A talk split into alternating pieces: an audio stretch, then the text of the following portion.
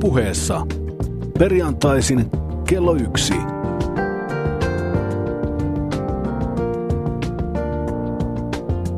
Lindgren ja Sihvonen. Valoisaa pitkäperjantain iltapäivää Helsingin Pasilasta, hyvät radion kuuntelijat.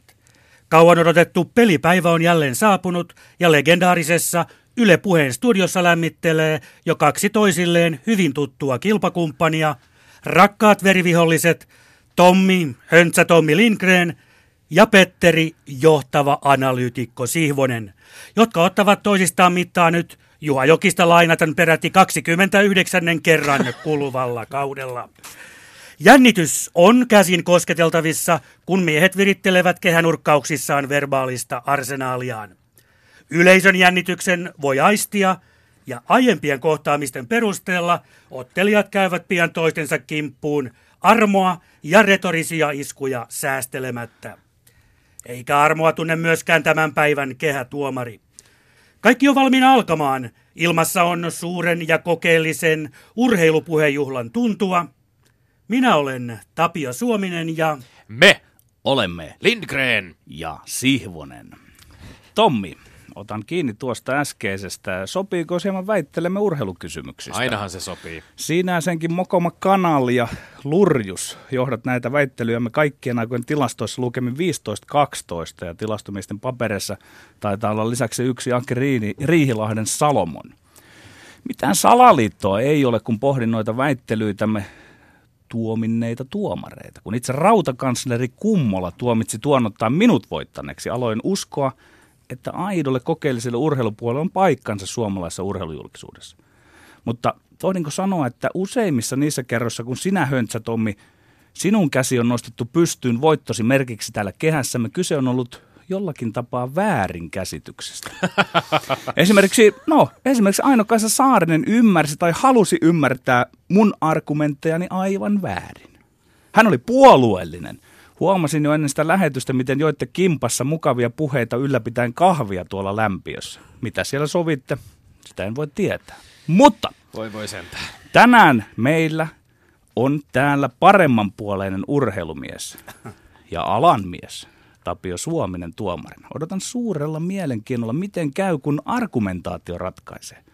Pane Tommi parastasi. Ole hyvä. Olen iloinen, ennen kuin aloitan Petteri, olen iloinen siitä, että jaksat muistella sitä Kalervo Kummolan sinulle tuomaroimaa väittelyä. Siitähän ei olekaan aikaa kuin noin seitsemän kuukautta. Lähdetään liikkeelle. Anna mennä. Eero Markkanen, huuhkajien ja Real Madrid Castillan hyökkäjä ottijat viittasi Suomen EM-karsintatappiota seuranneena päivänä. Hävetkää suomalaiset, 300 000 katsojaa eilen vaikka peli paljon tärkeämpi kuin esim. Skoda Cupin finaali. Skoda Cupilla Markkanen totta kai viittasi jääkiekon jokavuotisiin MM-kisoihin, joiden finaali on siis futismies Markkasen silmissä merkitykseltään vähäisempi kuin Suomen yksi kymmenestä futiksen EM-karsintapelistä. Myöhemmin Markkanen myös kommentoi tätä herättämänsä kohua toteamalla, että kendofa- kendofanit flippaa ihan täysin, kun joku arvostelee kisoja, joista Suomella on kaksi voittoa. No minä en flippaa, vaan minä rakastan Eero Markkasen ulostuloa. Mielestäni on aivan mahtavaa, että nuoren sukupolven lahjakas maajoukkue hyökkääjä vaatii ylpeästi suomalaisilta kovempaa futiskulttuuria, eikä pelkkää sohja ja provosoida kiekkohullun kansan prioriteetteja. Vastakkainasettelun aika ei ole ohi, lisää vastakkainasettelua. Itse asiassa vielä häpeällisempää mun mielestä kuin toi 300 000 katsojaa tai se keskiarvo on se, että Ylen tietojen mukaan suomi pohjois matsi menetti noin 100 000 katsojaa suunnilleen vartin aikana ennen kuin peli oli edes puolessa välissä. Jos tämä on suomalaisen futis- ja urheilukulttuurin taso, että 0-2 tilanteessa 100 000 ihmistä sammuttaa töllön ja siirtyy katsomaan mitalia ankeita sunnuntai-viihdettä, niin ehkä ei ansaitakaan päästä minkään arvokisoihin. Tommi, mä vastaan tuohon aika lailla tasan minuutissa. Hyvä on. No niin. En mä provosoidu teidän poikasten haasteluista. Ei jalkapallolle eli suomalaistain potkupallolle voi vaatia enempiä katsoille joko niin kauan kuin sitä ei osata pelata täällä. Ei suomalainen urheiluihminen ole millään tapaa velvollinen seuraamaan heikkoa urheilua. Ennen tätä kohua lainausmerkissä. En edes tiennyt, kuka on Eero Markkanen. E- Eero poika hännän huippu liukas luikku. Esiintyy nyt omassa asiassaan niin, että kaltaistani urheiluammattilaista naurattaa. Anteeksi vain. Enkä minä osaa arvioida, onko jokin huuhkajien Espanjan matsi edellä lätkän M-kultapelejä tai mikä se järjestys. Sanon vain sulle Höntsä Tommi ja tälle Eero Markkulalle, että suomalaisen potkupallon asia ei edisty tippaakaan sillä, että itkette suomalaisen jääkiekkoulun suosiota verrattuna futikseen. Mä väitän, että olette väärällä asialla, kun ylipäätään vertaatte suomalaisten futispuuhastelua suomalaisen ammattilaislajin jääkiekkouluun. Ja on aivan ylettävä hilpeää on se, mun mielestä, että potkupallo-ihmiset yritätte pitää väkisin, melkein niin kuin tukasta kiinni ihmisiä television äärellä katsomassa peliä, jossa Suomi-poika koheltaa ja kömmähtää pallon kanssa niin, että myötä häpeä on väistämätön. On, no unohdetaan se, että puhutaan lätkästä ja futiksesta. Onko sun mielestä se hyvää urheilukulttuuria tai urheilun kannatuskulttuuria, että me nimenomaan ainoastaan olemme vain ja ainoastaan voittojen tai menestyksen perässä? Et siinä vaiheessa, kun vaikuttaa jo siltä, että tämä matsi ehkä hävitään, niin telkkarit menee kiinni sadalla tuhannella ihmisellä. Tommi, mulle sopii, että unohdetaan jääkiekko ja jalkapallo. Mietitään vaikkapa sinun alasi musiikkia. Hmm jos soittaa päin peetä, jos laulaa epävireisesti, niin eihän ole mitään järkeä sitten itkeä jossain Twitterissä. Tänne konsertti olisi pitänyt hei suomalaisten tulla. Ei todellakaan. Siis, siis huono tuote ei ole ikinä sen väärti, että joku voisi ilmoittaa ja esiintyä tavallaan jopa niin kuin omassa asiassaan, jalkapallon asiassa, että Suomen kansa on ymmärtämätön. Ja sä oot nyt sitä mieltä, että nämä niin fanit ja kannattajat eivät ymmärrä, koska ilmeisesti sunkin mielestä sitä peliä olisi enemmän katsoa. Täh! Eh, mun mielestä tämä kyseinen karsintaattelu Pohjois-Irlantia vastaan ei ollut paras esimerkki suomalaisen jalkapallon tasosta tänä päivänä. Ja no millä tässä... asialla sä oot nyt, kun sä otat tämän Markkulan esiin nyt tässä? Markkulan esiin. Mä otan Eero Markkasen kommentin. Eero Markkanen muuten pelaa siis yhden äh, suurimman jalkapallossa, maailman suurimman jalkapalloseuran kakkosjoukkueessa ja on kyllä ihan tunnettu nimi tässä futismaailmassa, että on kiinnostavaa tietää, että no, sä tää, kuulet hänen sivu, nimensä sivu, ensimmäisen on, on kerran. Se, ehkä, se ei ole ehkä välttämättä sivuseikka, se on sivuseikka, futisasiantuntemusta. Mä olen sillä asialla, että mun mielestä on, on, on hauskaa, että, että kun usein puhutaan siitä, meilläkin on ollut täällä vieraita toisensa perään, jotka puhuu siitä, että on hienoa, että kun tehdään lajien välistä yhteistyötä. Mun mielestä on hauskaa myöskin, että fanien puolella ja jopa pelaajien puolella suhtaudutaan siihen omaan lajiin niin intohimoisesti, että heitetään tällaisia provoja. Tähän oli ihan selkeä provo Eero Markkaselta. Hän jollain lailla niin kuin kommentoi sitä, että et, et, et, nyt ei ole, futiskulttuuri ei ole sillä tasolla, mitä vaaditaan. Ja se, että futiskulttuuri tai seura, katso, katsomiskulttuuri ei ole sillä tasolla, mitä vaaditaan, sitä ei mun mielestä voi yksinkertaisesti johtaa niin kuin seura- seurauksena siitä, että Suomi pelaa liian huonoa futista. Kuuntelitko Tommi? Mähän va- aloitin vastaukseni, että minä en provosoidu teidän poikasten haasteluista. Että, että siis, tähän on selvä promo, provo, mutta mikä tolkku siinä on lähteä tämmöiseen lajin välisille hippasille – kun etenkin Suomessa nyt se on tässä jääkiekko konsensus... on suhteellisen niin kuin meritoitunut laji. Niin, se marginaalilaji täällä, jos maailman, maailman tota, tasolla tai kansainvälisesti verrataan. Ahaa, nyt, nyt, nyt se alkaa on tämä marginaalilaji, jossa okay. me menestymme. Ja, ja lopulta itse asiassa ja meidän, kysymys... meidän, meidän, pitäisi katsoa sitä kömpelöä futista no, tämän marginaalilajin siis Markkas, sisään. Markkasen, Eli sä oot samaa Markkasen, mieltä Markkulan Markkasen, kanssa. Markkasen tweetin perusteella, voitko lopettaa hänen nimensä väärin lausumisen? Markkasen tweetin perusteella tässä itse asiassa jää kiinnostava kysymys. Onko vaikkapa vuoden 1995 tai 2011 jääkiekko jääkiekon MM-finaali ollut tärkeämpi peli kuin futiksen EM-kisojen karsintamatsi? No itse sanoisin, että ehkä kuitenkin on. Varsinkin jos karsintamatsi on hävitty vieraspeli pohjois vastaan. Mutta sen sijaan esimerkiksi MM, äh, MM-karsinnan vierastasapeli maailmanmestari Espanja vastaan Hihonissa nostasin heittämällä kummankin MM-kullan edelleen. Tällaisen provotion heitä. Revi siitä no, no joo, et, siis mä, mä en tostakaan provosoidu, koska se on, se on niinku loputon sua verrata. Tästä mikä, urheilu, mikä urheilutapahtuma on tärkeämpi kuin toinen. Ja sä lähdit tälle tielle ja mä luotan nyt sitten, että täällä täällä tuota katsotaan, herra Suominen täällä, tajuaa. Katsotaan, mille tielle sä lähdet. Täällä on pakko mennä eteenpäin. Laitetaan kilopyörimään seuraavan väite. No niin, mä väitän, että mainekkaalla IFKlla on seura-identiteetti hukassa. Ja höystän väitettäni sillä, että sinä, Tommi, olet autuan onnellisen tietämätön siitä, että tämän kannattamasi seuran seura-identiteetti on täysin hukassa. Sinä hurraat HIFKlle suorin polvin käsittämättä, missä mennään. Viisi kautta ja kolme eri pelikirjaa. Karjalonen koitsasi meidän peliä, Summasen ramikisko, luontoäiden hokia ja päättymässä olevalla sesongilla Antti Törmänen pelutti käkikellolätkää.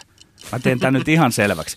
IFKn seura-identiteetti on aivan tuuliajolla. Ja teen senkin ihan selväksi, että sinä Tommi, fani Tommi, vain näet sen punaisen paidan, kannatat sitä, etkä yhtään välitä, että miten se kannattamasi joukkue pelaa.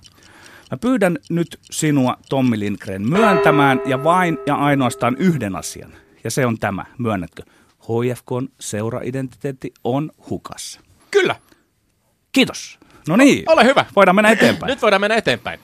Mun on myönnettävä, että mä en ole täys, täysin eri mieltä sun kanssa, mutta tuossa argumentoinnissa se on mun mielestä silti mielestäni aukkoja. Mä oon mä iloinen siitä, että kun sä puhut seuraidentiteetistä, niin sä et ilmeisesti jauha tai tarkoita sitä iänikuista IFK-brändiin liittyvää mussutusta, jota saadaan ihan tarpeeksi kuulla Kyllä, se seurasta pikkusen puhuttaessa liittyy. jonkinlaisesta fyysisestä pelotteesta. Mun mielestä sulla on enemmän tämmöinen niin taktinen pelikirjalähestymistapa. Se ei välttämättä tarvii olla mikään semmoinen niin perinteinen IFK-brändi, kunhan Älä se on joku selkeä brändi. Mm. Näin mä sen tulkitsen. Sä, sä oot todennut myöskin, että IFK-mestaruus Kari Jalosen kaudella tuli lainausmerkissä versiolla meidän pelistä, mutta Kyllä. sä jätät sanomatta sen, ettei Kari Jalonen suinkaan ole mikään Jukka Jalonen, vaan valmentaja, joka tunnetaan pystysuunnan pelistä, vauhdikkaasta, aggressiivisesta rymistelystä, ja että meidän pelihän ei pelkästään tarkoita myöskään niitä sun rakastamia viivelähtöjä, vaan siihen liittyy myös monia muita elementtejä, pelirohkeutta, pelikontrollia, monipuolisia syöttösuuntia. Jos Jalosen peli mielestä se oli versio meidän pelistä, niin ei ainakaan sellainen versio, jossa nimenomaan nämä viive, viide, viivelähdöt olisi ollut niin kuin vahvana elementtinä läsnä.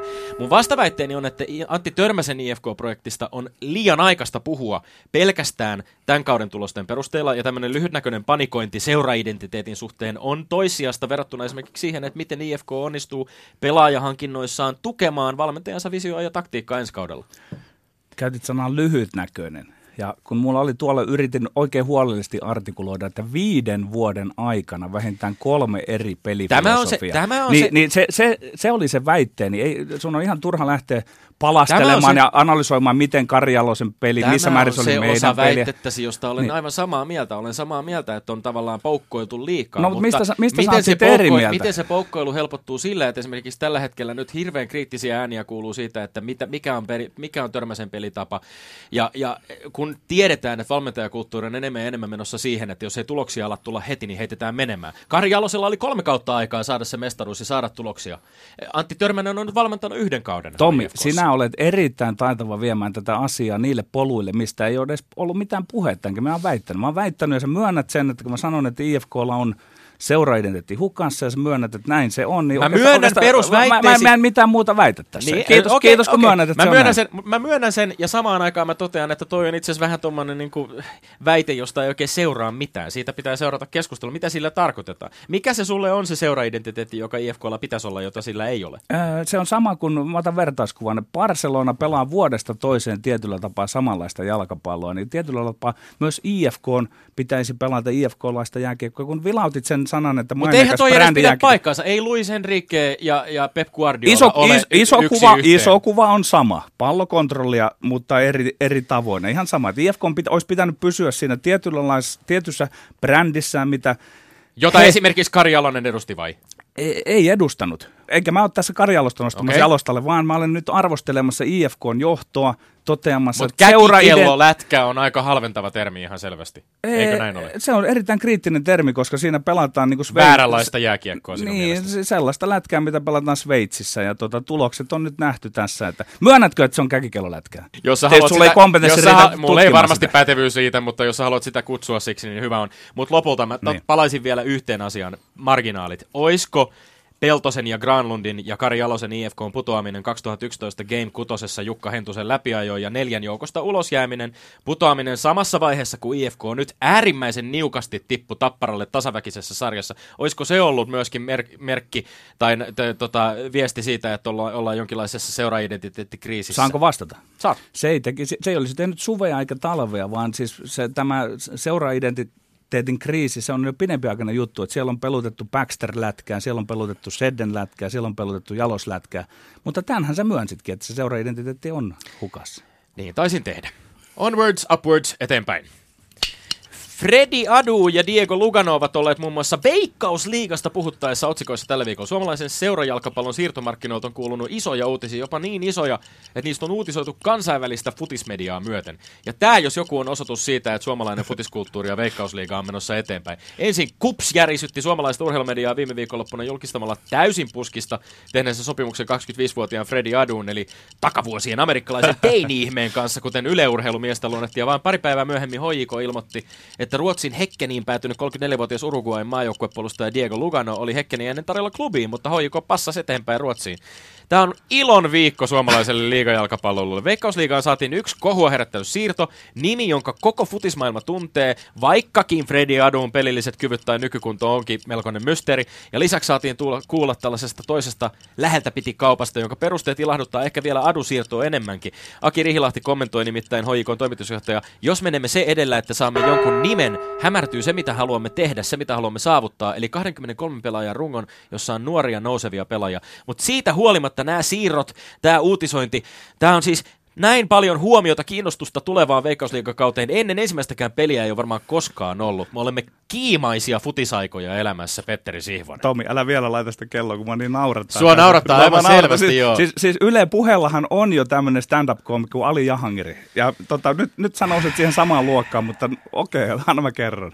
Kerro. Lempo soiko Tomi, nyt sä viekastelet ja vilet itse ironia suomalaisen seurapalloilun vaiheella. Itse Eteenpäin on menty, haha. En ole koskaan kuullut kenenkään kettuilevan Suomi-futikselle noin rankasti kuin äsken. Eteenpäin on menty, ha.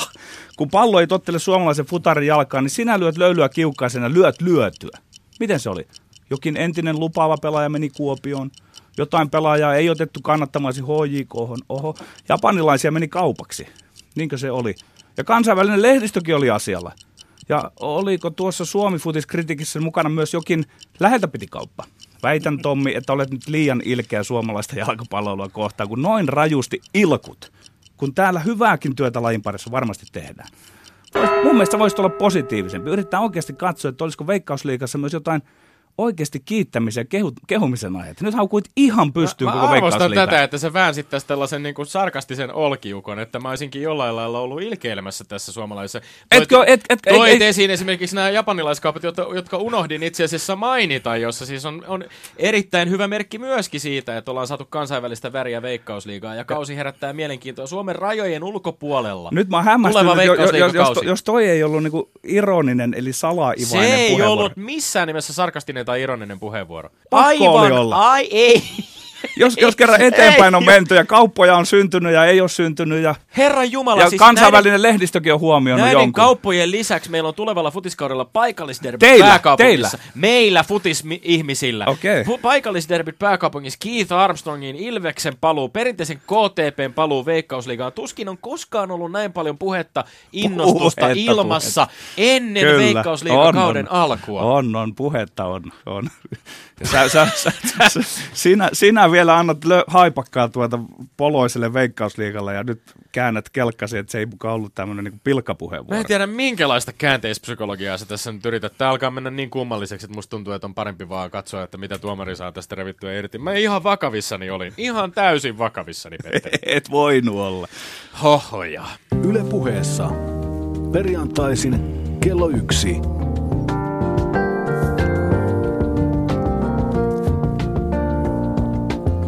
Lindgren ja Sihvonen. No niin, tässä on itse kukin vähän hämi- hämillään tämän väännön jälkeen, mutta tota vielä kerran lämpimästi tervetulleeksi studioon Tapio Suominen. Kiitos. Ää, aivan mahtavaa, että, että pääsit mukaan ja, ja tota, kiitos vielä myöskin tästä äärimmäisen ansiokkaasta alkujuonnosta, joka, joka kyllä lämmitti tämän studio, studion jo valmiiksi, että ennen kuin päästiin edes väittelyyn, väittelyyn käsiksi, niin oli hyvät fiilikset päällä. Mutta meillä on ollut tapana tässä tosiaan antaa tuomarille vapaat kädet aivan täysin vapaasti kats- parhaaksi katsomalla tavalla. Anna mennä, tuomaroi tämä meidän kolmen kohdan väittely satunnaisessa järjestyksessä, jos siltä tuntuu. Mennään ensinnäkin Eero Markkasen twiittiin ja siitä, siitä heränneeseen keskusteluun, niin täytyy ensin Eerolle antaa pinnat siitä, että lähti hämmentämään, hämmentämään soppaa, koska varmasti tiesi, mitä siitä seuraa. Pääsi jopa tänne keskusteluun. Muuallakin mm. kuin Yle Puheen studiossa. Hävetkää suomalaiset ja sitten tietysti sellainen vähän vyön alle Skoda Cup-lyönti. joka tuota... Tämä on mielenkiintoinen ilmiö, että, että kun huippurheilijat äh, lähtevät tällä tavalla arvioimaan toinen toistensa tekemisiä, koska samalla asiallahan siinä kuitenkin ollaan, kaikki pyrkii tekemään parhaansa siinä omassa lajissaan, mikä heille on vali, valikoitunut. Se on hienoa, että on intohimoa, tietynlaisen provosoinnin ymmärrän ja Tommin kaipaamaa vastakkainasettelua ilman muuta myös. Se ei ole ollenkaan huono juttu. Mutta kyllä mä sanoisin kuitenkin, että jos mennään ihan puhtaasti sinne argumenttien sisältöön, niin Petteri tässä kohtaa mun mielestä oli niin kuin lähempänä totuutta, että tämä musiikkivertaus oli mun mielestä se ehkä kaikkein paras. Että jos tuote on huono ja se ei kiinnosta, niin silloin vaihdetaan kanavaa. Kansi kiinni ja kuulemiin. Kansi kiinni ja kuulemiin. Jos peli on potkupalloa, se on heikkoa, niin eihän sitä jaksa katsoa. Ja se, että tavallaan niin kuin itketään sitten sen, että lätkä, lätkä kiinnostaa suomalaisia puolitoista miljoonaa katsoa tai kaksi miljoonaa. Kun, Tai hiihto samana tai viikonloppuna. hiihto samana viikonloppuna, niin, niin se on vaan tyly fakta, että mm. tota noin, kyllä ne katsojamäärätkin jotain kertoo. Ne kertoo kiinnostuksesta ja tuota, ainut keino mun mielestä, jos miettii suomalaista jalkapalloa ja sen eteenpäin menoa, on tehdä asiat paremmin. Ei ne Twitterissä nämä asiat muutu. Eli tässä kohtaa piste Petterille. Myönnän, 1-0. myönnän, myönnän tämän kyllä ja itse asiassa tämä, tämä musiikkivertaus oli itsellenikin sellainen, että lähestulkoon, lähestulkoon tuli sellainen niin kuin, oli, tuntui vähän siltä, kun olisi ollut tennispelaaja verkon toisella puolella, joka otti vastaan oikein hienon lyönnin ja siinä joutui vähän taputtaa mailaa itsekin. IFK-identiteetti, mielenkiintoinen kysymys totta kai. Yksi johtavista suomalaisista urheilubrändeistä kuitenkin. Mä sanoisin, että tässä kohtaa Petteri ehkä hiukan oli hakoteilla siinä, että, että siinä sekoittu mun mielestä niin kuin kaksi asiaa. Seuraidentiteetti ja peliidentiteetti. Mä ymmärrän, että ne on tietyllä tavalla lähellä toisiaan. Se seuran tietynlainen brändi, sen tapa pelata. Totta kai se liittyy siihen, mitä kaukalossa tapahtuu, siihen, miten Petterillähän se ei liity pelaa. mihinkään muuhun. Mutta, mutta, mutta se on isompi asia. Seuraidentiteetti on, on isompi asia. Siihen liittyy, siihen liittyy niin paljon muutakin. Siihen liittyy se fanien käyttäytyminen siellä. Ja se, että ylipäänsä yli 6000 katsojaa keskimäärin hakeutuu IFK-peleihin, menee katsomaan, kun IFK pelaa. Ei ne välttämättä hirveän paljon mieti sitä, että onko tämä peli-identiteetti nyt sen meidän seura-identiteetin mukaista. Jos taululla on IFK 3 ja Tappara 2, silloin on, silloin on kaikki hyvin ja tuota, Mä sanoisin niin, että joo, IFKn peliidentiteetti on, on, on hakenut ja se on mennyt sen mukaan, mitä, mitä päävalmentaja on siihen tuonut. Ja ehkä enemmän pitäisi olla niin kuin harkintaa siellä, siellä ylätasolla, kun niitä valmentajia valitaan, että vastaako tämä oikeasti sitä, mitä me halutaan, että IFK on. Mutta tässä kohtaa mun mielestä Petteri puhuu enemmän peliidentiteetistä, Tomi puhuu enemmän seura-identiteetistä, siitä mitä IFK on, ja sen takia tilanne on kahden osion jälkeen yksi yksi. Jännittävä Hyvä. tasapeli, kun mennään viimeiseen aiheeseen, Nyt joka jännittää. oli siis liittyy tulevaan Veikkausliigakauteen, jossa olikin sitten äärimmäisen hämmentävä pala kaikin puolin. Veikkausliikan asiantuntija Tommi Lindgren pääsi siinä mylleröimään. Mielestäsi ivailemaan Veikkausliigalle. Se oli mielenkiintoinen näkemys, joo. Mun täytyy kyllä tässä kohtaa tunnustaa, että mä en ehkä ole ihan jäävi, koska mä olen tietyllä tavalla myös tämmöinen futismies ja Veikkausliiga ja sen hyvinvointi on aika lähellä mun, mun sydäntä. Ja se, että, että Adu tulee Kuopioon ja Lugano melkein tuli, tuli HJK, tai oli ainakin Tyrkyllä, mm. niin tota, mä en tiedä, onko ne niin isoja uutisia kuin mitä sä annoit ymmärtää. Onhan ne kansainvälisen tason uutisia. No adu, Mutta- adulta seurataan tavallaan Adulta urheilumediassa monista syistä. Kyllä, että se ei kyllä, totta kai. Ja muistamme hänet 14-vuotiaana miljoonan Kyllä.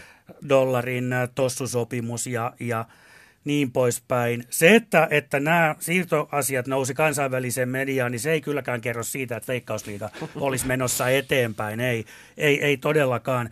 Se kertoo siitä, että jossakin kohtaa seurajohdossa on joku lamppu syttynä mietitty, että tämä voisi olla aika kova juttu, jos me saadaan tämmöinen kaveri ja savolaiset täyttää, täyttää Kuopion areenan ken, kenties. Um, Petteri vastaus kieltämättä vähän, vähän yllätti mutkin. Sä lähdit hakemaan niin kuin just sitä kautta, että nyt tuli stand-upia ja, ja nyt tuli niin kuin itse asiassa ironiaa ja sarkasmia. Mä en kokenut sitä suoraan sanoen niin. Mä en kokenut sitä niin. Ja tuota, vaikka Petterillä oli kova luotto tuomarin tässä kohtaa, niin kyllä mä sitten Eteenpäin on menty. Eteenpäin on menty. Tietyllä tavalla koen sillä lailla, mutta niin kuin sanoin, mä olen aavistuksen verran jäävi tähän viimeiseen kohtaan, mutta kyllä tässä kohtaa piste menee Tommille. Näin. Hyvä näin. Hyvä näin. Eli valitsemalla taas kaksi putisaihetta ja yhden lätkäaiheen varmistettiin se, että Petteri Siivonen otti, Tomi. otti turpaa. Ei se ehkä siitä johtu. Tomi, otas mä luen täältä, mitä mun pitää tähän kohtaan aina sanoa. Mm-hmm. Kunnioitan peliä, vastustajaa ja lopputulosta. Yle puheessa Lindgren ja Sihvonen. No niin, vielä kerran Tapio Suominen lämpimästi tervetuloa ja nyt aletaan keskustella suomalaisesta urheilusta ja mahdollisesti sinusta ja kaikesta muusta, mutta lähdetään semmoisella liikkeelle, että Tapio, tulit omaan laskuusi huhtikuussa 2005 tapaamaan minua Hämeenlinnaan. Miksi? Muistan hyvin sen tapaamisen. Tulin puhumaan sun kanssa jääkiekosta, koska koin, että mulla on ja oli silloin ja on edelleen senkin lajin suhteen lisää, lisää opittavaa ja se on mun tapa toimia. Mulla on Mä oon niin pitkään ollut mukana, että mulla on ollut ilo saada tehdä aika monen kovan luokan asiantuntijan kanssa töitä. Ja se työnteko ei pelkästään siihen, että istutaan tunti tai kaksi samassa selostuskopissa ja, ja kommentoidaan peliä, vaan mä oon aina pyrkinyt siihen, että kun mulla on tilaisuus niiden kanssa, jotka oikeasti sitä lajista jotain tietää ja ymmärtää ja luen sut siihen porukkaan, niin käyttää se mahdollisuus hyväkseni ja koittaa sitä kautta kasvattaa omaa, omaa osaamista, omaa ammattitaitoa. Mä jatkan tähän vielä sen verran, että mun mielestä urheilutoimittajan, ennen kaikkea selostajan työssä, totta kai pitää perusasiat olla hallussa. Joo, jokaisen pitää tietää, että mitä se Pertti Jukkola aikanaan voittikaan ja onko 35-30 500 metrin pikaluistelus hyvä aika, mutta ne on triviaa. Ne pystyy lukemaan, ne pystyy opettelemaan ulkoa. Se ei vaadi mitään muuta kuin tota, noin istumalihaksia, että tekee sen duunin. Mutta sen itse lajin ytimen omaksuminen, se, että mistä tässä lajissa, on se jääkiekko, on se hiihto, on se, on se taitoluistelu, että mistä tässä on kysymys, miksi toinen on parempi kuin toinen, mihin, mihin urheilija joukkue pyrkii, niin sen opetteleminen ja sen oivaltaminen, niin musta se on se koko selostajan duunin ydin. Syvempi ymmärrys, ehkä taktinen ymmärrys myöskin. Onko, oletko samaa mieltä, jos sanon, että, että itselläni on sellainen tunne siitä, että urheilumedia tänä päivänä, jos ajatellaan, ajatellaan sitä, minkälaisia erilaisia verkosta löytyviä urheilumedioita tänä päivänä on, miten aktiivisesti ihmiset seuraavat ja kommentoivat itselleen tärkeitä lajeja, joista Twitterin puolella helposti, jos on jostain lajista kiinnostunut, niin voi löytää sen lajin asiantuntijoita, toistakymmentä helposti suomalaista, jotka twiittaavat jatkuvasti aktiivisesti siitä, että mitä tapahtuu. Eikö me olla tavallaan sellaisessa paikassa, jossa tämmöinen niin sy- syvä asiantuntemus tai, tai ymmärrys eri lajeista niin tulee julki paljon enemmän kuin mitä se ehkä aikaisemmin on, on päässyt julki. Varmasti näin, ja se on muuttanut myös tämän työn luonnetta ihan toisenlaiseksi. Mä muistan, kun mä aloittelin 80-luvun lopulla, selostelin Tohlopista Englannin silloista ykkösdivisioonaa, niin tietolähde oli edellisen viikonvaihteen sanomalehdet, jotka tilattiin Tohloppiin, ja niitä sitten luettiin torstaina, perjantaina, kun lauantain peliin valmistauduttiin. Ei ollut kertaakaan itse esimerkiksi ollut paikan päällä katsomassa, miltä se brittifutis näyttää.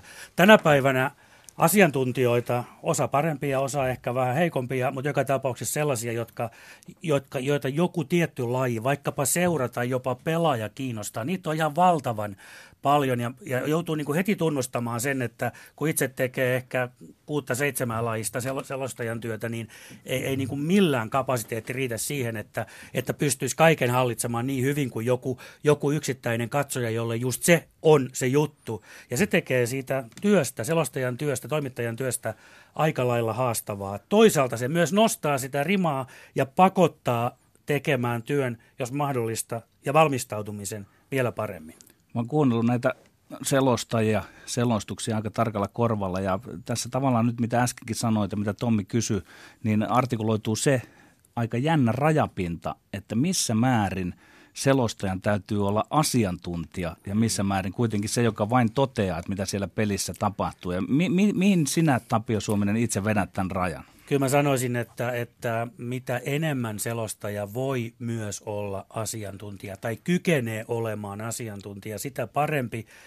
Se ei ota mitään pois siltä oikealta asiantuntijalta, joka useimmiten istuu siinä vieressä. Päinvastoin se vaan tekee sitä keskustelusta ensin enem, hedelmällisempää, kun ollaan ikään kuin samalla sivulla, että selostajankin kapasiteetti riittää siihen mielipiteiden vaihtoon ja keskusteluun ja, ja huomioiden tekemiseen. Ja kääntäen hyvä asiantuntija ei ole pelkästään sellainen, joka tietää lajista kaiken, vaan myös sellainen, joka osaa sen sitten pukea sanoiksi oikealla hetkellä, oikealla tavalla ja niin, että se katsojille aukeaa. Ja niin artikuloida sen nimenomaan suurelle yleisölle, Juuri joka, näin. joka seuraa. Tämä on kiinnostavaa itse asiassa tämä, tämä asiantuntijoiden, kommentaattorien käyttö urheiluselostuskulttuurissa, koska mun mielikuvani on, että se on meillä aika tuore ilmiö kuitenkin vielä, jos kansainvälisesti verrataan. Minkä verran itse ö, seuraat vaikkapa Briteissä tai Yhdysvalloissa tapahtuvaa selostuskulttuuria, eri maiden selostuskulttuuria, millä tavalla, millä tavalla sitä, sitä tot, samaa työtä tehdään muissa maissa tai muissa urheilukulttuureissa? Kyllä mä pyrin seuraamaan tietysti nykyään, kun aika käytännössä kaikki, kaikki kanavat, mistä urheilua tulee, niin kotona näkyy. Ja sitten kun on 25 vuotta tehnyt reissumiehen työtä, niin on maailmalla paljon nähnyt, nähnyt ja kuullut. Musta tuntuu, että meillä niin kuin sanoit, se on tuore asia. Se oli 90-luvun alkupuolta, kun oikeastaan vasta alkoi tulla kisastudiot. Sitä ennen jääkekopeleissakin erätauolla katsottiin, kun jääkone kiertää kehää oikeasti. Joo, ja, joo, ja, ja, ja nyt meillä on ehkä menty siihen, että et, et joissakin tapauksissa on ehkä menty jopa jo vähän liian yli, että sitä analyysiä alkaa tulla tulla niin kuin paitsi sieltä selostomosta, niin studiosta useamman asiantuntijan voimin haastattelupisteestä, ja, ja tehdään pitkiä lähetyksen alkuja puolta tuntia ja, ja niin poispäin, niin, niin, niin se on hyvä, että pohjustetaan, se on hyvä, että, että se asia puretaan katsojille, mutta että, että se ei saisi kuitenkaan tapahtua sen semmoisen niin tunteen ja intohimon kustannuksella, että tota noin, liikaa ei voi pureskella, mutta kyllä me, kyllä, kyllä me niin kuin oikealla tiellä sitten kuitenkin mun mielestä ollaan palastellaanpa vielä sitä, että olet niin selostanut kuin ollut myös studioisäntänä. Ja tuota, kuvaile sun käsitystä siitä, että mikä näiden kahden roolin ero on juuri suhteessa siihen, että missä määrin pitää ymmärtää jostakusta lajista. Ja mä heitän vielä tähän semmoisen pienen, pienen tuota, piikin johonkin suuntaan, että joita kuita kertoa, kun olet vetänyt jääkiekko-studioa, niin mulla on tullut semmoinen fiilis, että sun tieto siitä lajista on joskus ollut enemmän kuin niiden vaikkapa pelaaja-asiantuntijoiden siellä, niin, mutta alkuperäinen kysymys, että selostajan ja studioisännän roolien ero. No en mä sen lajin ymmärtämisen näkökulmasta kyllä näe siinä mitään eroa. Että molempien, molempien pitäisi niin kuin hallita se kyllä, kyllä niin kuin se itse substanssi. Toki sitten se työ muuten tietysti niin kuin on, on hiukan erilaista, että ehkä siinä selostajapuolella sitten se verbaliikka ja suomen kielen käyttö ja semmoinen niin kuin tarinan kertominen korostuu enemmän kuin studiossa, jossa sitten on, pitäisi olla analyyttisempi ja, ja terävämpi tietyllä tavalla. Että selostamisessa on aikaa maalailla ja rakennella sitä tarinaa. Studiossa se on ehkä enemmän sitten ihan sitä, niin kuin, sitä lihapullaa ja perunamuusia, sitä perusasiaa, jota, jota jauhetaan, mutta että molemmissa se, kyllä se niin kuin lajin ymmärrys ja se, se sen hallitseminen, niin ne, ne kyllä korostuu. Unohtamatta haastattelijan rooli, joka on sekin hyvin tärkeä. Itse on saanut tehdä sitä aikana aika paljon muun muassa yleis- yleisurheilussa ja, ja hiihdossa, ja se on jopa ehkä kaikkein kovin paikka tietyllä tavalla. Miksi? Koska silloin sä kohtaat sen urheilijan, joka on joko pettynyt tai, tai, tai niin kuin riemuissaan pettynyt urheilija, siinä vaaditaan sitten jo sellaista jonkinlaista maalaispsykologiaakin. Ja mä oon itsekin törmännyt siihen usein, että jos sä esität tyhmän kysymyksen, niin sieltä tulee heti, heti takaisin ja se tilanne muuttuu niin kuin haastavammaksi. Mä joskus on ihmetellyt sitä, että kun joku, joku to, haasta, haastattelija miettii sitä, että mitähän, mä, mitähän mun pitäisi nyt tästä kysyä, että mit, mikä, mitähän semmoinen olisi, mikä kiinnostaisi. Silloin ollaan hakoteilla, koska okay. jos sä hallitset substanssin, niin ne kysymyksethän tulee automaattisesti.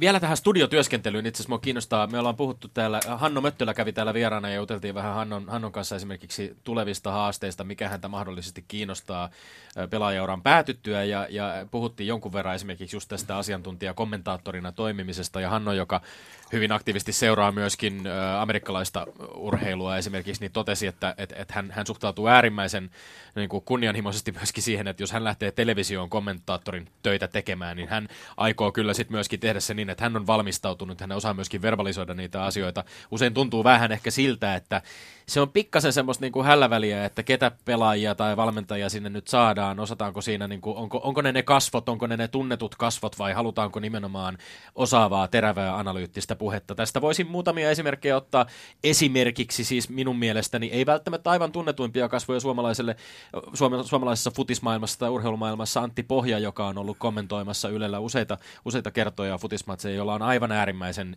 hieno taito sekä ymmärtää peliä että verbalisoida sitä. Aika hyvä esimerkki siitä, että et, et, minkälaiset vieraat voi parhaimmillaan toimia ja palvella sitä lähetystä. Yksi kysymys, minkä verran itse olet, jos olet studioisäntä, niin minkä verran olet mukana siinä, että ketä sinne studioon pyydetään vieraiksi mukaan? Kyllä siinä keskustelussa studioisäntäkin totta kai mukana on, että mielipidettä kysytään ja, ja tuota, voi omia näkemyksiään esittää. Mä sanoisin niin, että, että meillä on aika, aika hyvä onnistumisprosentti kuitenkin siinä, että meillä on, meillä on erinomaisia esimerkkejä eri lajeissa. On Mika Lehtimäkeä, Anu-Liisa Uotilaa, Jalosen Jukka aikanaan, aikanaan jääkiekossa ja, ja, ja Pohjana Antti Riihilahden Naki ja niin poispäin. Ehkä meidän ongelma on vähän se, että, että ollaan kuitenkin suhteellisen niin kuin pienien resurssien televisiomaa sitten kuitenkin. Meillä ei ole mahdollisuutta siihen, että me tehtäisiin vaikkapa kolme neljä koelähetystä ja sitten katsottaisiin ja annettaisiin palaute ja, ja kehitettäisiin. Meillä asiantuntijat joutuu aika usein niin kuin saman tien lauteille, että siellä on nyt miljoona katsojaa, ole hyvä, kerro mitä sä oot tästä asiasta mieltä. Ja, ja se on, se on niin kuin kova paikka ja, ja silloin niin kuin myös, myös selostajan kautta studioisännän jos se homma ei toimi, niin pitää ehkä vähän katsoa peiliin, että, että siinä kohtaa se kaveri tarvii ehkä sitten vähän, vähän vain jeesiä ja tukea niin, että se kokonaisuus kohenee, koska sehän, sehän siis on oleellinen juttu. Tai resursseista puhuttaessa ihan ehkä samankaltaisia miljoonasopimuksia kuin vaikkapa Thierry Andrin kanssa no, uran ju, päätyttyä, juuri, niin ei ole. Juurikin näin. Mutta me olemme ehtineet, Tapio Suominen, puhua jo jonkun verran, olet nyt tuoda esimerkkejä siitä, että minkälaista kaikkea työtä olet tullut tehty. Meillä on vähän kaiveltu tuolta Ylen kellareista arkistoja ja itse asiassa löydetty tällainen melko kiinnostava pala, joka tulee ehkä monelle hieman yllätyksenä, jotka ovat kyllä tottuneet ääntäsi kuulemaan. Suomalaisessa urheilumediassa, että tällaistakin lajia on Tapio Suominen ollut selostamassa. Yle puheessa Lindgren ja Sihvonen. Joka tapauksessa kärkikolmikko on tässä vaiheessa selvä. Voittaja Nigel Mansell, kakkonen Ricardo Patrese ja tuossa tuo lista tulee ja se on mukavaa luettavaa. Huikea päätös tälle kilpailulle näin suomalaisittain. Martin Brandl kolmas ja 23-vuotias Mika Häkkinen ottaa uransa parhaan Formula 1-sijoituksen kautta aikojen viime kaudella kertaalleen pisteillä Imolassa, tämän kauden alussa kuudentena Meksikossa ja nyt hienosti neljänneksi ja kolme MM-pistettä. Erikko Maa joutui antamaan periksi, hän putoaa viidenneksi ja Lootuksen päivän täydentää hienolla suorituksella Johnny Herbert kaksi pistesijaa siis Lottukselle ja Jyrki Järvilehto tänään yhdeksäs, joten Järvilehtokin ajaa tasaisen varmasti. Hän oli yhdeksäs Monakossa, oli yhdeksäs Monte Carlossa ja yhdeksäs siis myös täällä Manikuurissa Ranskassa. Formuloita, wow. Tapio Suominen. Formuloita löytyy Eikö se olekaan ollut Maikkarin laji, iät ja ajat no pelkästään? ei se iät ja ajat ole ollut, että tämä oli 90-luvun alkua. 92. 92, joo. Silloin 91, 92, 93, kun vielä formuloita tehtiin niin, että vuorotellen naapurikanava ja me. Ja tuota, joo, kolme vuotta siellä, siellä olin sitten siihen maailmaan tutustumassa ja tuota, ja sieltäkin löytyy hienoja muistoja. Monaco 92 vai 93. 93 Ayrton Senna vastaan Nigel Mansell. Senna voitti, kun Mansell pyörähti pari kierrosta ennen maalia. No, Sennan kohtalo oli sitten mikä oli vuotta myöhemmin, mutta tuota, sitäkin on tullut joskus kokeiltua. Minkälaisia mielikuvia tämmöinen, kun kuulee yks, yhden yksittäisen selostuksen tuolta jostain parikymmenen, 23 vuoden takaa, niin tota, millaisia, her, millaisia mielikuvia herää?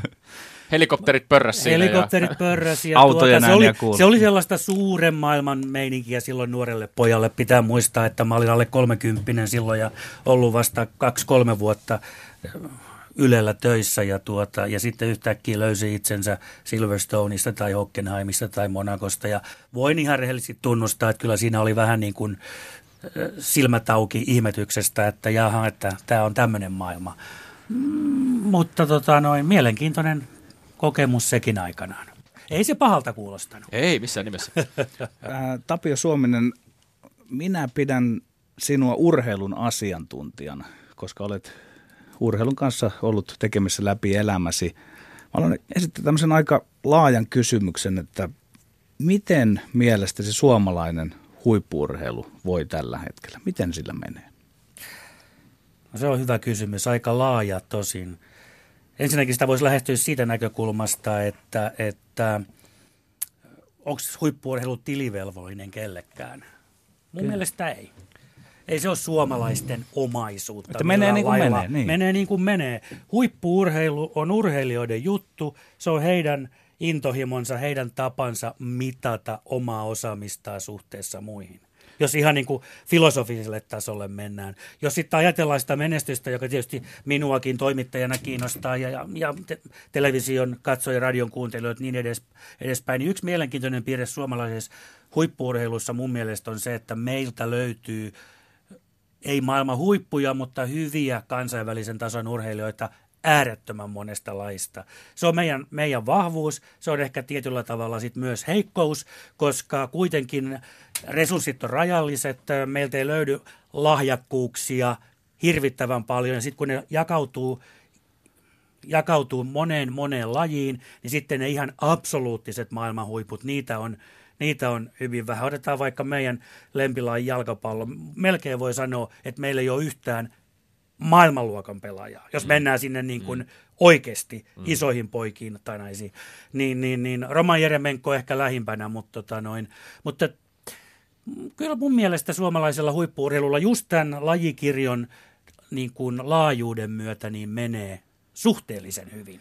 Millä tavalla suhtaudut siihen äh, aika usein esiin nousevaan keskusteluun?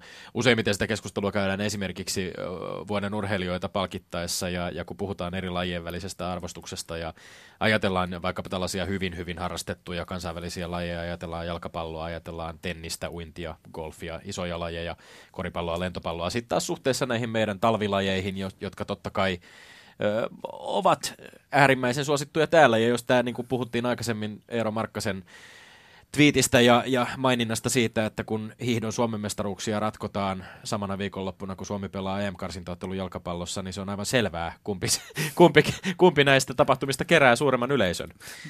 Mä luulen, että se on aika suomalainen ilmiö mm. itse asiassa. En mä usko, että, että esimerkiksi Englannissa pohdiskellaan sitä, että, että krikettiä pelataan tosissaan ehkä kahdeksassa maassa maailmassa, että voidaanko me valita kriketin pelaaja meidän vuoden urheilijaksi. Totta kai, voi, totta kai he voi, jos he kokee, että hän on sen valinnan arvoinen tietyllä tavalla. Vähän turhaa. Vähän vä- tietyllä tavalla vähän turna, turhaa. Ja sitten sit, että ylipäänsä tähän vuoden urheilijavalintaan, niin, niin siinä on ehkä nyt tässä tämän päivän keskustelussa unohtunut se ihan perusasia, että, että mistä lähdettiin liikkeelle vuonna 1947. Suomalaiset urheilutoimittajat päätti, että olisi hienoa palkita suomalaisia urheilijoita, osoittaa heille kunnioitusta heidän tekemästään työstä. Ja, ja, ja valita sitten se paras. Sehän on niin kuin absoluuttisesti mahdoton valinta. Sehän on aina mielipide ja, ja, ja tämän meidän ammattikunnan tuota, rakenteen huomioon ottaen, niin joo, siellä varmaan perinteiset lajit sitä kautta pärjää, pärjää suhteellisesti ehkä vähän Voisiko- paremmin kuin voisiko suoritukset välttämättä aina antaisi edes ymmärtää, mutta että ennen kaikkea kysymys on urheilijoiden arvostamisesta ja heidän, heidän niin kuin työnsä palkitsemisesta. Lähtisitkö itse muuttamaan sitä systeemiä, jolla tämä valinta tehdään? Siellä on noin 1400 ö, toimittajaa taitaa olla, joilla on tämä Mun, ääni, mielestä, mun mielestä se on oikea tie, että meillä on esimerkiksi vuoden sykähdyttävin urheiluhetki, joka on yleisöäänestys, johon kaikki saa esittää oman, oman mielipiteensä. En mä tiedä, jotenkin, mä oon urheilutoimittaja ja, ja, ja mä niin kuin, äh, ajattelen sitä vuoden urheilijapalkintoa just semmoisena historiallisena jatkumona. Tämä vertaus vähän ontuu tai aika paljonkin, mutta että eihän kukaan sano, että Nobelin palkinnon valitsijat tai saajat pitäisi valita joku muu kuin Nobel-toimikunta. Mm. Eikä kukaan sitä kyseenalaista. Aivan. Ei tässä ole mistään muusta kyse kuin urheilutoimittajien ammattikunnan tekemästä valinnasta. Että meidän mielestä tämä on nyt tänä vuonna Suomen paras. Mutta se, että ihmiset keskustelee, että saa osallistua, niin, niin, niin, niin, niin just vaikka vuoden sykähdyttävimmän kautta, niin sehän on vaan pelkästään hyvä asia. Tapio Suominen, luonehdit niin, että suomalaisen huippuurheilun kokonaistila on suhteellisen hyvä, mutta mennäänpä muutama laji lajilta. Joilla kuilla lauseilla, miten voi suomalainen yleisurheilu? Suomalainen yleisurheilu just tällä hetkellä mun mielestä voi ehkäpä paremmin kuin vähän aikaan. Meillä on lahjakkaita nuoria urheilijoita tulossa. On, Norlotta Nesiria, on, on Sandra Erikssonia. Mutta että sit tässä kohtaa kuitenkin mä sanoisin niin, että pistetään vielä jäitä hattuun. Noora Lotta on loistava, otetaan hänet esimerkkinä, loistava urheilija, osoittanut, että, että niin kuin pystyy urheilemaan kisasta toiseen hyvällä tasolla. Mutta tällä hetkellä se taso, jos ihan rehellisiä ollaan, se, että ensi syksyn äh, Pekingin yleisurheilun MM-kisoissa välieräpaikka olisi jo aika kova suoritus. Mm. Et, et, et, siellä on lahjakkuutta. Se ei mutta välttämättä bryggaria tyydytä. Se ei välttämättä bryggaria tyydytä. Toki yleisurheilukin on laina niin kuin muuttunut. Se, se, on, se on kasvanut vielä entisestään niistä Artsin ajoista, ottamatta häneltä mitään pois. Ne oli, oli huikeita suorituksia, mihin hän aikanaan pystyi. Entä laji, jota ansiokkaasti selosta, taitoluistelu? Taitoluistelun vahvuus ehdottomasti on se, että meillä on siellä ammattivalmentajia lähes 200 ja nuoret urheilijat just siinä kohtaa, kun ne tarvitsee sitä, sitä valmennusta niin kuin kaikkein eniten, siellä missä ne taidot luodaan, siellä missä, missä niin kuin sitä urheilijaa kehitetään, kasvatetaan, niin siellä on osaamista.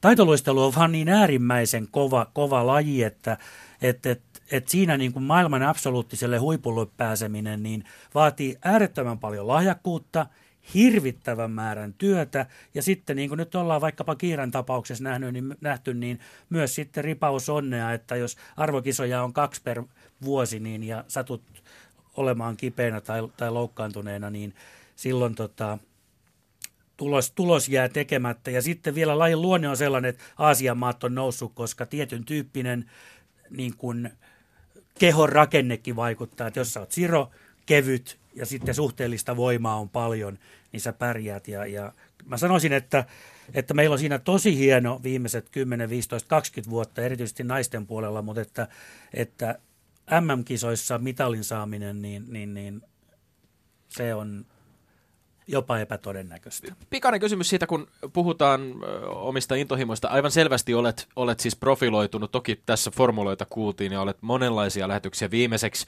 vaikkapa äh, hypännyt upeasti äh, isoihin saappaisiin hienoja hiihtoselastuksia tällä kaudella tehdessäsi, mutta tota, olet profiloitunut tietyissä lajeissa, joista taitoluistelu on, on nimenomaan yksi. Mistä lähti Tapio Suomisen intohimo taitoluisteluun? tämä, on, tämä on hyvä kysymys. Siis alun perin sitä intohimoa ei ollut. Seppo Kannas, ensimmäinen esimieheni, joka muuten aikanaan otti mut duuniin, terveiset vaan Sepolle, niin tuota, kun lähestyi eläkkeelle lähtemistä, niin totesi, että tehdäänpä Tapsa niin, että tehdään sinusta taitoluisteluselosta. Ja, ja eipä siinä ollut paljon silloin niin kuin nokan koputtamista. Siinä kävi niin kuin aika usein urheilussa ja elämässäkin käy, että kun johonkin asiaan alkaa tutustua, siihen alkaa perehtyä – sitä alkaa oppia, niin silloin niin kuin huomaa sen, että mitä kaikkea hienoa tästä löytyy. Ja, ja muistan ensimmäisen kesän 93 istuin maajoukkueurheili luistelijoiden leirillä katsomossa. Jo silloin Nuotilainen Aloliisa, joka oli silloin valmentaja, istui vieressä ja viikonpäivät katselin ja kyselin kaikkea maan ja taivaan väliltä ja siitä se pikkuhiljaa lähti, mutta että ihan tämmöinen arkinen tarina tavallaan. Mutta se on ollut hieno, hieno retki, 20 vuotta, 40, 40 taitoluistelun arvokisaa ja on niin kuin nähnyt, että miten, miten hienosta lajista on kysymys. Ja paljon olet nähnyt myöskin toista lajia, johon suhteisiin on intohimoinen, kuten olet itsekin tässä lähetyksessä johtanut mainita, mainita ää, eli kuningasjalkapalloa. Kuunnellaan pieni pätkä siitä vielä. Hyvin, hyvin lyhyt. Yle puheessa Lindgren ja Sihvonen. Nyt lähtee raitalla nousuun laidaltaan siihen keskelle. Pallo pelataan ja nyt on hämäläisellä tilaa edetä. Antaa vielä pukille. Ja pallo on maalissa. Suomi iskee aivan loistavan tasoitusmaalin. Kappe Hämäläinen antaa laidalta ja Teemu Pukki kiittää. Hihonin ihme. Äh, oliko se Malinen, joka siellä taustalla?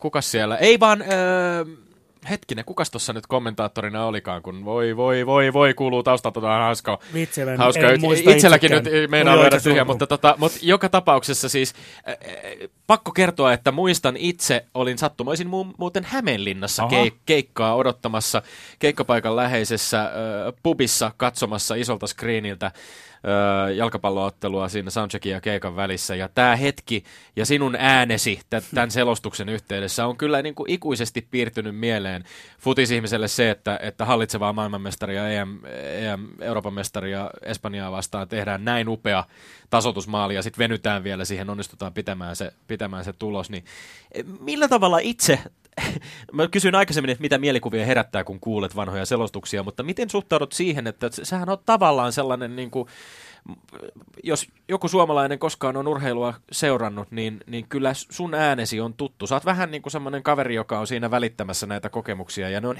mielettömän isoja kokemuksia, joita sinun seurassasi käydään läpi. Niin ja naama myös.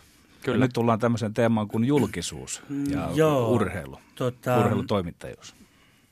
No tietysti yksi syy on varmaan se, että mä oon ollut aika pitkään mukana, 25 vuotta, ja on saanut tehdä kaikenlaista, monenlaista.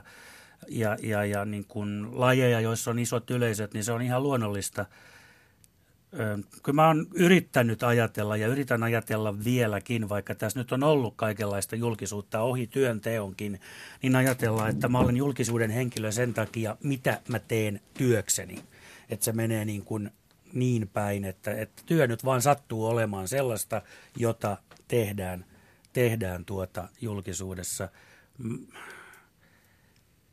Omasta mielestäni tulen sen asian kanssa ihan, ihan hyvin toimeen. Että se on, siihen on vuosien saatossa jo tottunut, että, että ihmiset tulee kyselemään, tulee kommentoimaan ja, ja niin kuin tunnistaa, mutta että yritän kyllä niin kuin muistuttaa itseäni siitä, että eipä se kuitenkaan mua ihmisenä millään lailla muuta, että, mm. että se on osa tätä työtä. Tapio Suominen on aika vaikea muodostaa seuraava kysymystä, mutta että viittasit itsekin siihen, että myös tämmöisiä niin kuin ulkourheilullisia juttuja on ollut osaltasi julkisuudessa ja yksi osa sitä oli, kun sairastuit. Kerro, mihin sairastuit ja liitätkö sitä mitenkään tähän urheiluun ja urheilujulkisuuteen vai onko se vain ihan tällainen yksityiselämäsi asia? Mä sairastuin kaksisuuntaiseen mielialahäiriöön kak, äh, reilu kaksi vuotta sitten ja tuota, tulin sen asian kanssa ulos itse asiassa aika itsekkäistä syistä, koska työ on julkista ja kun sairastuin, poistuin kuvioista, mikä aiheutti valtavan huhumyllyn. Useimmat oli sitä mieltä, että A, joko mä oon saanut kenkää tai sitten mä oon ruvennut ryyppäämään. Ja, tota, ja, ja sitten kun tolkku palasi pikkuhiljaa, niin mä halusin korjata tämän epäkohdan ja niin kuin kertoa reilusti, että itse asiassa mulle kävi näin. Se palautevyöry, mikä siitä tuli, oli, oli niin käsittämätön ja hämmentävä, että tuota, ja, ja se oli niin kuin semmoista rohkaisevaa ja kannustavaa tyyliin, että hienoa, että joku uskaltaa näistä vaikeista asioista puhua ja se on sellainen, joka, joka sai mut miettimään ja, ja mä päätin, että kun mulla tietyllä tavalla on niin kuin mahdollisuus, koska mä oon työni kautta julkisuudessa, niin, niin mun on ehkä helpompi saada ihmiset kuulemaan, niin mä, mä jotenkin jopa koen, että se on tietyllä tavalla ei pelkästään mahdollisuus, vaan velvollisuus niin puhua tästä asiasta. Ja, tuota, ja, ja mielensairaudet on Suomessa edelleen vähän semmoinen tabu, niitä, niitä niin kuin salaillaan. Ja, ja, ja ne pahimoilla johtaa siihen, että ei uskalleta edes hakea apua, mikä johtaa taas henkilökohtaisiin tragedioihin. Että tuota, mun mielestä me tarvitaan asennemuutos suhteessa mielensairauksiin ja paras tapa muuttaa asenteita on lisätä tietoa, lisätä ymmärrystä. Sitä kautta asenteet muuttuu. Eikö ollut aika haasteellista, että tulet tuon asiasi kanssa julkisuuteen sen tiimoilta, koska urheilun eetoshan on tällaista vahvuutta ja pärjäämistä ja sinnehän ei kuulu tavallaan tämmöinen heikkous, jos, jos mielensairautta voi kutsua heikkoudeksi. Aikamoisia raja-aitoja mursit, kun urheilun kanssa työskennellessäsi silti tohdit tulla julkisuuteen. No en, en, en, en suikaan yksin, että onneksi on käynyt nyt niin, että, että niin kuin muutenkin asia on noussut ja nousemassa pintaan ja yhä, yhä useampi niin kuin rohkaistuu siitä puhumaan. Ö, Ja, ja mä uskon, toivon ja uskon, että, että se pikkuhiljaa se, niin se asenne ilmasto muuttuu. Että jos vielä tänä päivänä yli miljoona suomalaista, joka neljäs on sitä mieltä, että he halua kohdata tällaista asiaa kuin mielensairaus, niin sehän on järkyttävän suuri määrä, määrä ihmisiä ja se on just se, mikä sitten johtaa siihen, että asioista ei uskalleta puhua. Mulle henkilökohtaisesti se on ollut aivan valtava helpotus, että on niin kuin saanut kertoa sen asian ja, ja, tota noin, ja mä uskon, että ehkä niin kuin läheiset ja, ja vaikka työkaverit, niin heidänkin on helpompi suhtautua sitten taas toiseen suuntaan, kun, kun tavallaan peli on niin kuin selvää. Eli Tämä on toisa- tilanne. Ja toisaalta ehkä urheilumaailman näkökulmasta myöskin on, on viime vuosina ollut tällaisia tapauksia, jossa äärimmäisen, äärimmäisen menestyneet urheilijat, vaikkapa hiidon puolelta Justina Kovalchik, joka on puhunut omasta masennuksestaan.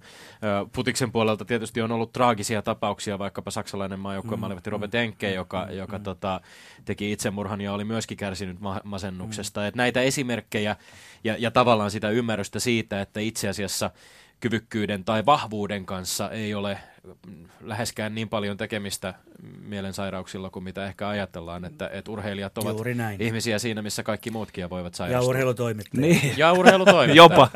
Aivan. E, Tämä on varmaan sitä, sitä tapua on vähän niin urheilumaailman sisälläkin murrettu viime vuosina. Toivottavasti näin ja, ja uskonkin, että näin on ja se on pelkästään hyvä asia.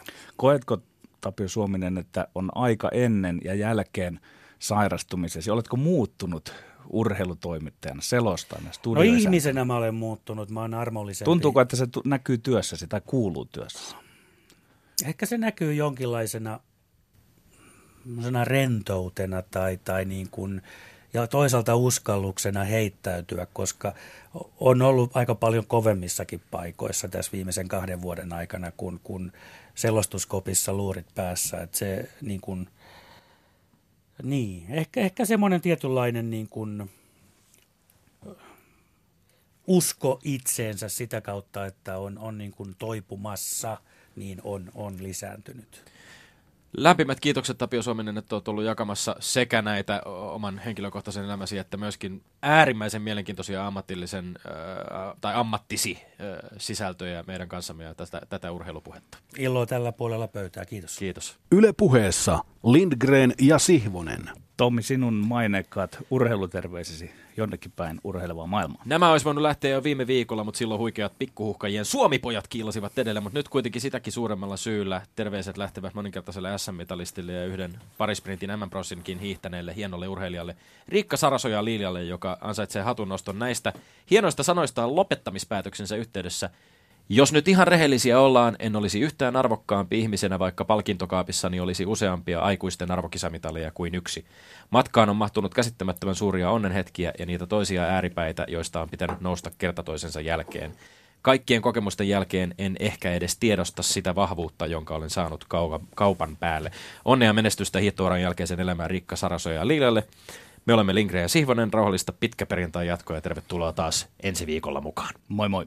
Yle puheessa perjantaisin kello yksi.